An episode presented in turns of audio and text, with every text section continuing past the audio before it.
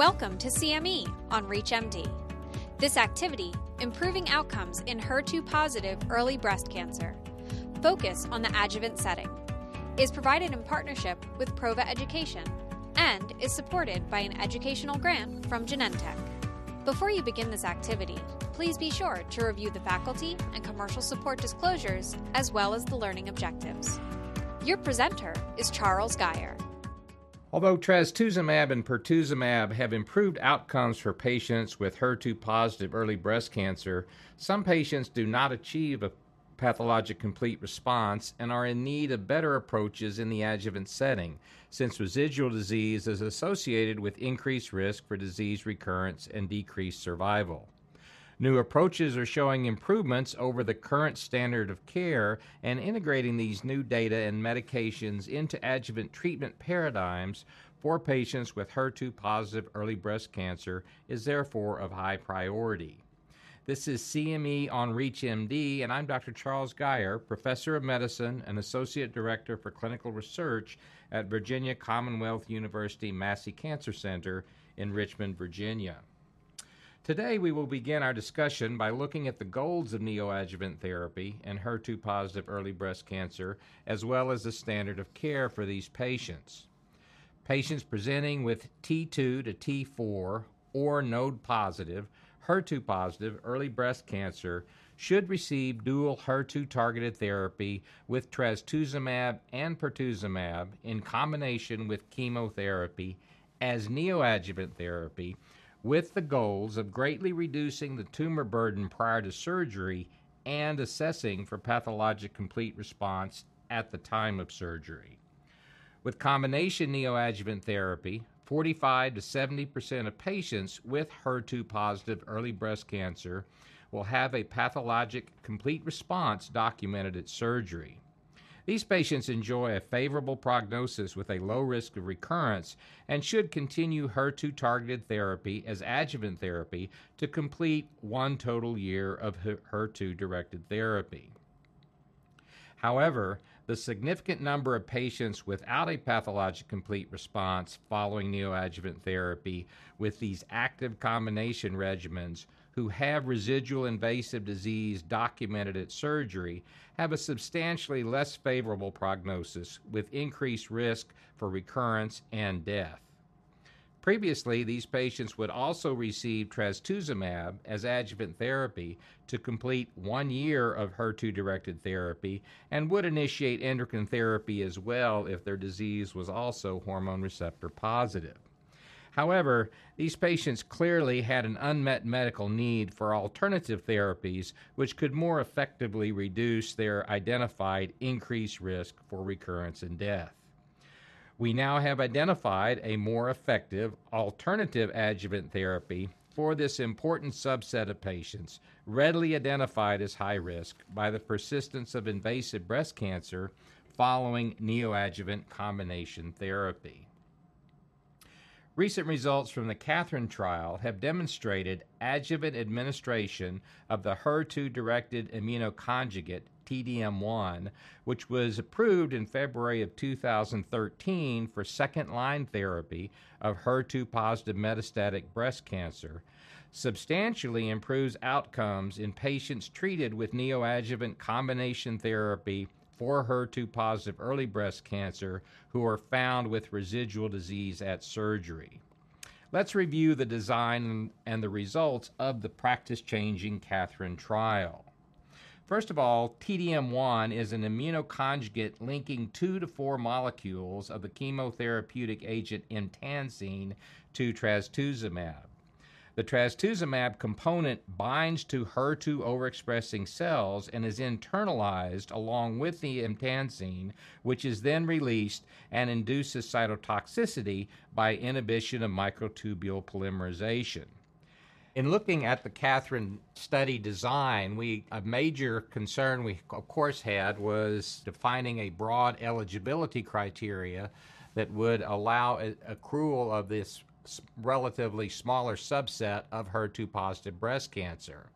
Patients could enter KATHERINE who had presented with clinical stage T1 to T4 disease N0 to N3 disease at presentation and had received a standard neoadjuvant chemotherapy regimen that had to consist of at least six cycles of chemotherapy containing a minimum of nine weeks of a taxane and a minimum of nine weeks of trastuzumab. Essentially, this was a way we got around trying to describe specific regimens since this was a global breast cancer study. But a, this really covered the sequential anthracycline taxane regimens as well as the non anthracycline TCHP. What it did not allow for was patients to receive half of a sequential regimen, then have surgery with plans to give more chemotherapy. The intent of the of the trial was to enroll patients who had received all the chemotherapy that was planned before surgery so that when we had a patient with residual disease, we could be certain that they had received taxane and they had relatively resistant disease. We did exclude patients with very small, who had presented with very small tumors. T1AB to N0 patients were excluded, but otherwise, anybody else could get in, uh, irrespective of their stage of disease at presentation.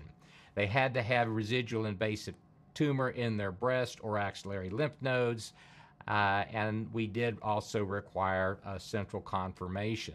Patients were randomized to receive the standard trastuzumab or TDM1 for 14 cycles. Since we had such broad eligibility criteria for patients in terms of their presentation, we uh, had to uh, plan our stratification factors carefully, and we chose four. Uh, we uh, stratified our patients by whether or not they presented with inoperable disease or operable disease, whether uh, hormone receptor negative or positive status. Preoperative therapy could consist of either trastuzumab as the sole HER2 targeted therapy or combinations of trastuzumab with a second agent. This was particularly important here in the U.S. because around that time, neoadjuvant pertuzumab had also been approved, and that had become standard of care quickly in the United States to offer both her trastuzumab and pertuzumab. And then finally, patients were stratified by whether or not they had positive or negative lymph nodes at surgery. The characteristics of the patients who entered uh, KATHERINE included approximately 20% of the patients, less than 40. A little under 10% were above the age of 65, with the remainder uh, being 40 to 64. Three quarters of the patients received anthracycline as part of their neoadjuvant regimen. A quarter of our patient population had presented with inoperable, unresectable breast cancer, which uh, is an, a new group to be included in a global indication trial.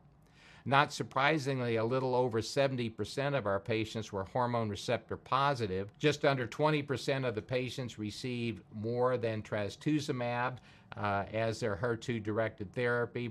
The large majority of those received pertuzumab as the second agent, and about 45% of patients were node positive at the time of surgery.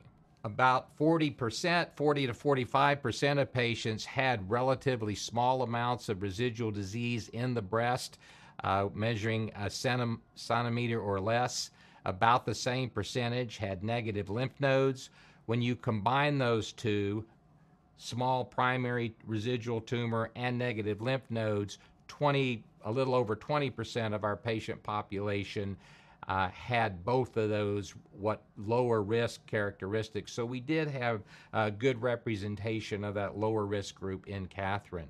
When we evaluated KATHERINE for IDFS, we saw a striking reduction in the number of patients uh, who had developed an IDFS event by the time of the analysis. 22.2% of patients receiving trastuzumab had had an IDFS event, which was reduced to 12% with TDM1.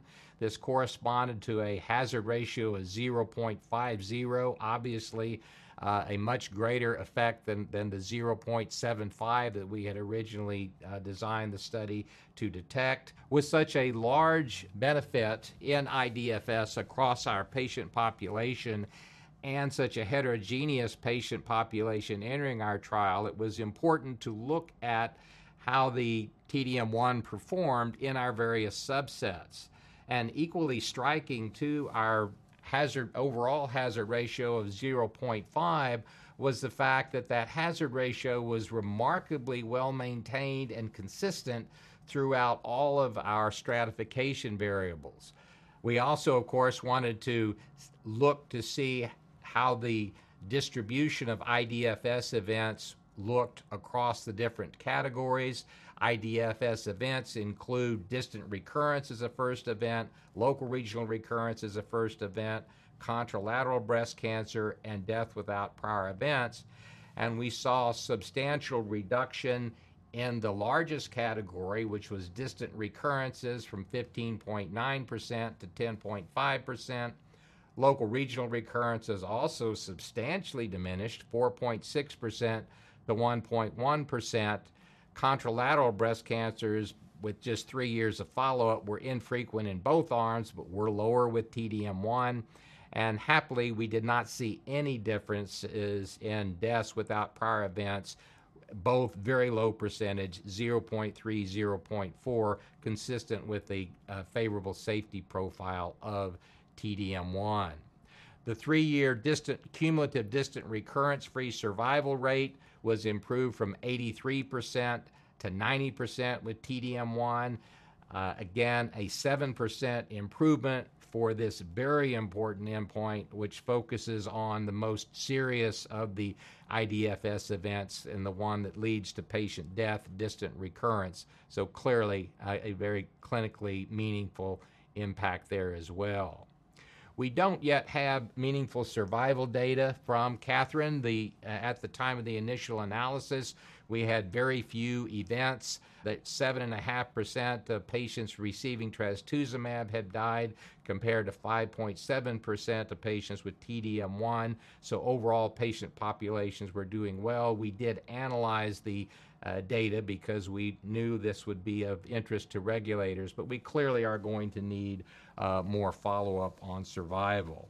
So, in summary, the efficacy results show that adjuvant TDM1 demonstrated both a statistically significant and clinically meaningful improvement in IDFS compared with trastuzumab, with an improvement in three year IDFS rate from 77% to 88.3%.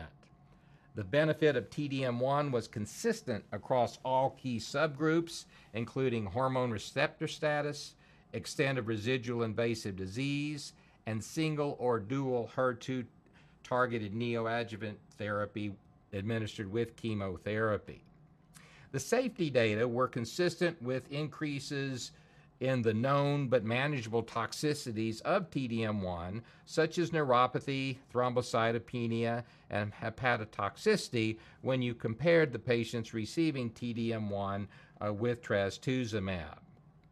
As I mentioned, additional follow up will be necessary to evaluate the effect of TDM1 on overall survival, but the magnitude and breadth of the benefit of TDM1 demonstrated in the KATHERINE data has provided a foundation for a new standard of care for routine use of neoadjuvant therapy in HER2 positive early breast cancer in all patients with the exception perhaps of low risk patients presenting with T1N0 disease who were shown to do very well with initial surgery and adjuvant paclitaxel and trastuzumab alone in the APT study. Neoadjuvant therapy is the only way we have to identify this very important subset of patients who can derive substantial benefit from receiving uh, TDM1 as adjuvant treatment. So the effectiveness of TDM1 as an adjuvant therapy has really transformed the way we I think we will be treating HER2 positive breast cancer moving forward, making neoadjuvant therapy the standard of care for all but that that small, very low risk group at presentation. With that, I'd like to thank you for your participation. This activity has been provided in partnership with Prova Education. To receive your free CME credit, be sure to complete the post test and evaluation by visiting reachmd.com/prova. This is CME on ReachMD. Be part of the knowledge.